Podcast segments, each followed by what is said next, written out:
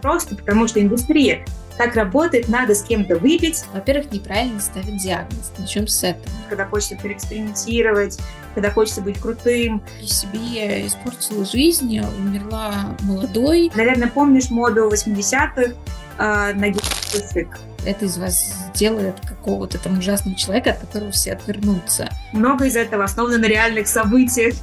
Не все, конечно.